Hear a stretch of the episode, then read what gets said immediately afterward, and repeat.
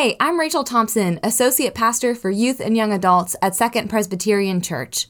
For one Sunday each year, our congregation invites the youth of our church to lead worship. The youth do everything. They write the liturgy, prepare the music, and our graduating seniors preach sermons. I'm proud to be part of a church that takes the voices of young people so seriously, so I hope you'll join me in listening for the Word of God through these Youth Sunday sermons.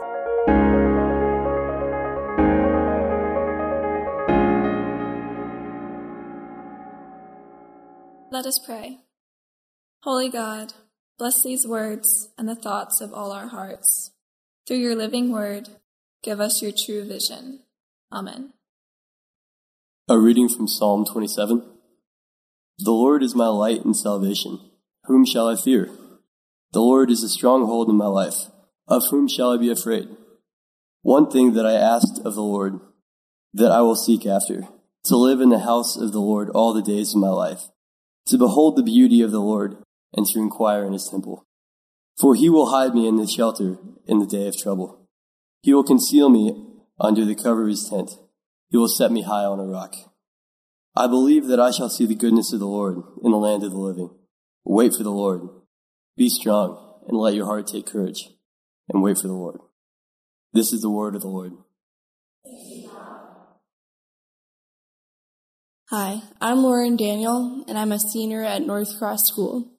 You may know me by my parents, Catherine and Charles Daniel, or by my grandparents, Betty and Ed Lesko. The Lord is my light and my salvation. Whom shall I fear? The Lord is the stronghold of my life. Of whom shall I be afraid?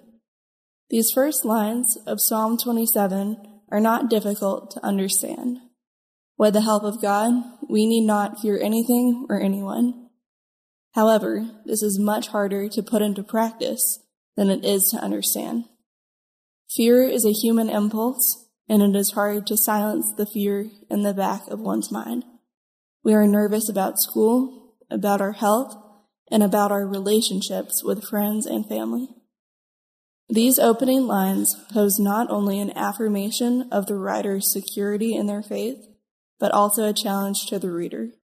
It encourages the reader to also feel that safe, that fearless, that they may be protected from everything by the Lord.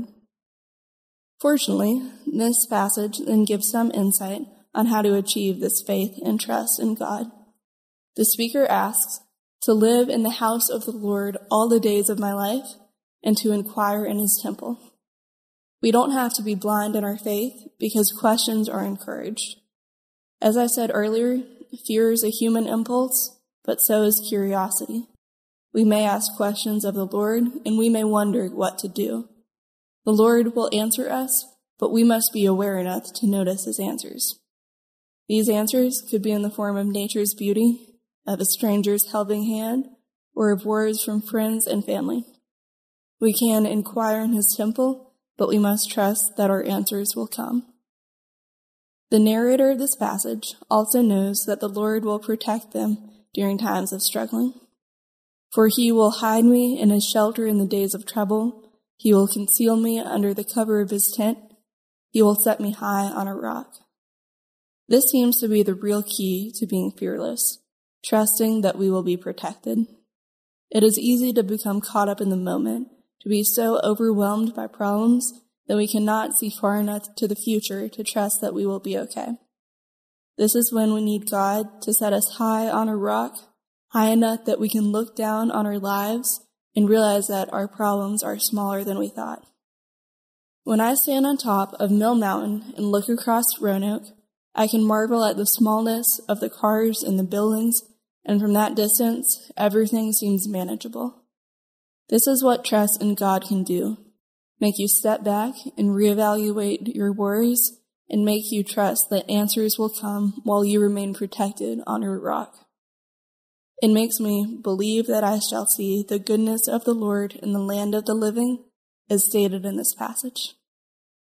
We will see this goodness in our lives, but not always immediately. The passage ends with a benediction. Wait for the Lord, be strong and let your heart take courage. Wait for the Lord. These words are simple, but that contrasts with the magnitude of the charge when put into practice.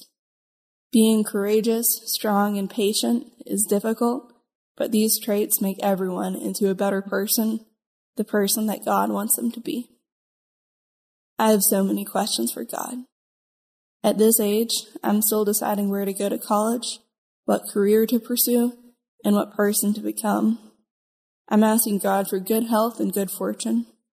All of this is daunting, but I know that answers will come and that I will make the best of whatever happens. I will be strong and let my heart take courage, as said in the passage, because I believe that I will seek the goodness of the Lord. Amen. A reading from Exodus chapter 13. When Pharaoh let the people go, God did not lead them by way of the land of the Philistines, although that was near. For God thought, if the people face war, they may change their minds and return to Egypt. So God led the people by the roundabout way of the wilderness towards the Red Sea. The Israelites went up out of the land of Egypt prepared for battle. And Moses took with him the bones of Joseph, who had required a solemn oath of the Israelites, saying, God will surely take notice of you, and then you must carry my bones with you from here. They set out to Succoth and camped at Etham on the edge of the wilderness. The Lord went in front of them in a pillar of cloud by day to lead them along the way, and in a pillar of fire by night to give them light, so that they might travel by day and by night. Neither pillar of the cloud by day nor the pillar of fire by night left its place in front of the people.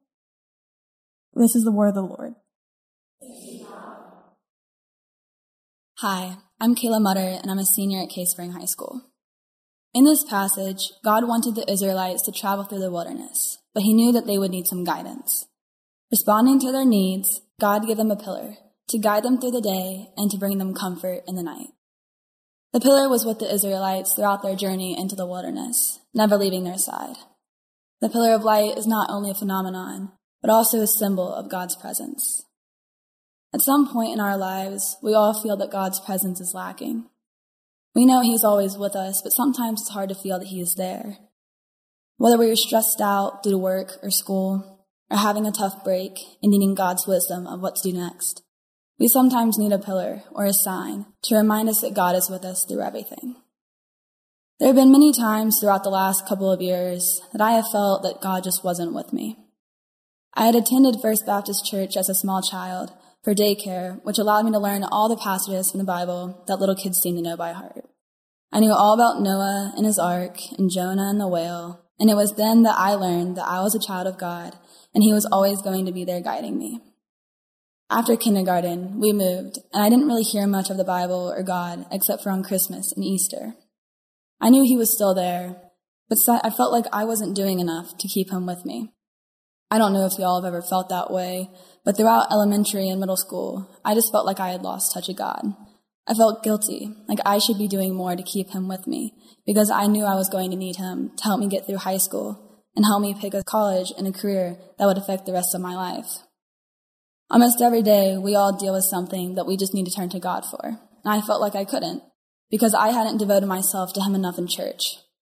However, I had been taught at a young age that as children of God, we can all be forgiven. So in eighth grade, my family and I began the search for a church that would welcome us in and help us continue our faith journey. We eventually landed on Second Presbyterian and started attending the services regularly.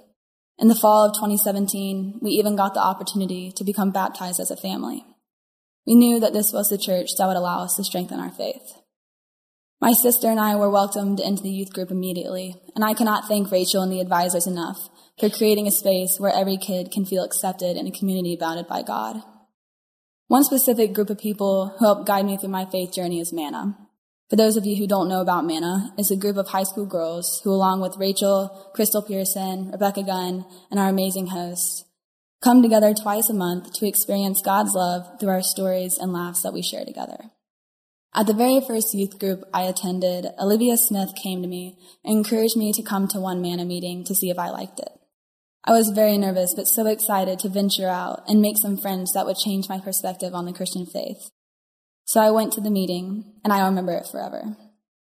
I witnessed God's work and all of the amazing young women that sat in that room.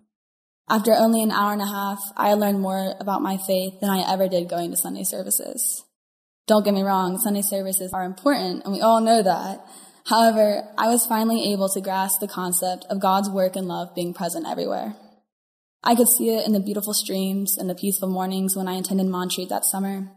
I saw it in the children's faces during vacation Bible school when they learned about the water buffalo that they raised money to buy. Everywhere I went, I was able to witness God's work firsthand. I had the opportunity to travel to the Dominican Republic with the church two years ago, and I still can't believe the kindness and sincerity that the people had towards us. You would expect people who have experienced hardship and suffering to at least be a little angry at God. Despite their misfortune, the people of this community are the happiest I have ever seen.